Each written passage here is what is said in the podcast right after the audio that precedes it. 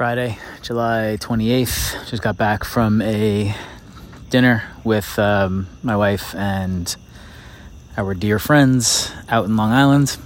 Went to a new restaurant that actually has a, uh, a few outposts in Manhattan that my wife has been to somewhat recently and enjoyed.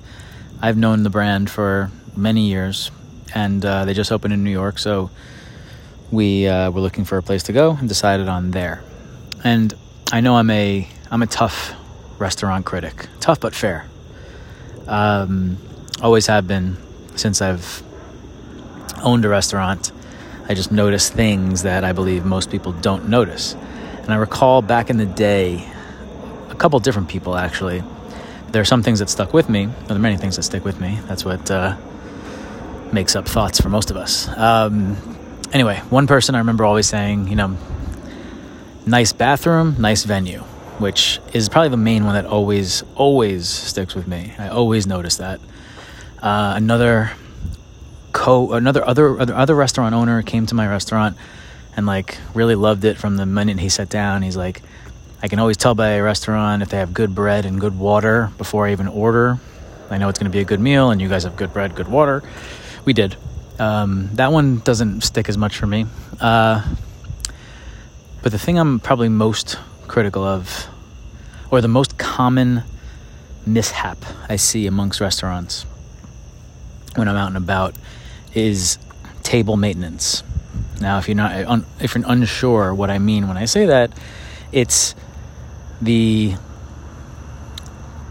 wait staff's lack of or care, not even lack of, they're doing a good job. It's their care for what's going on on the table outside of the food. Examples being an empty water glass, fill it up. An empty tequila on the rocks that's just sitting there, melting the ice away, just like clear it off the table. A plate that's been done, get rid of it. A random fork that's just sitting in the middle, it shouldn't be there. Like, just make your customer's area as inviting and as uh, hospitable as possible. The table maintenance tonight at this restaurant was subpar, as as many places are. Um, and I noticed it, and I made a comment about it, as I usually do, because I'm a dick. Not to that, no. I made a comment to my friends, not to. I'm not that big of a dick. I, am always I'm always courteous to the uh, to the staff. Um, but I, I noticed that it was not good.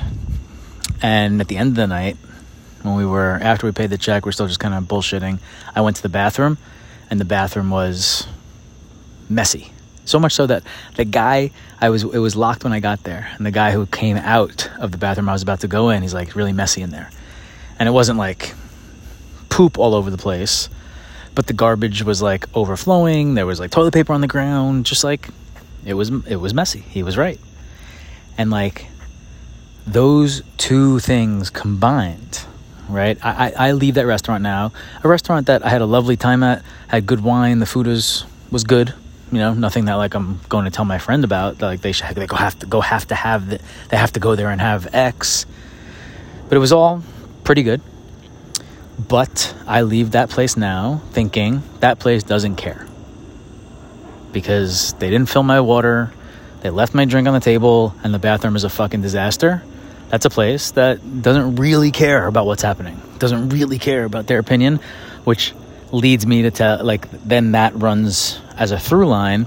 They don't really care about the food quality. So like what are they actually doing to the food?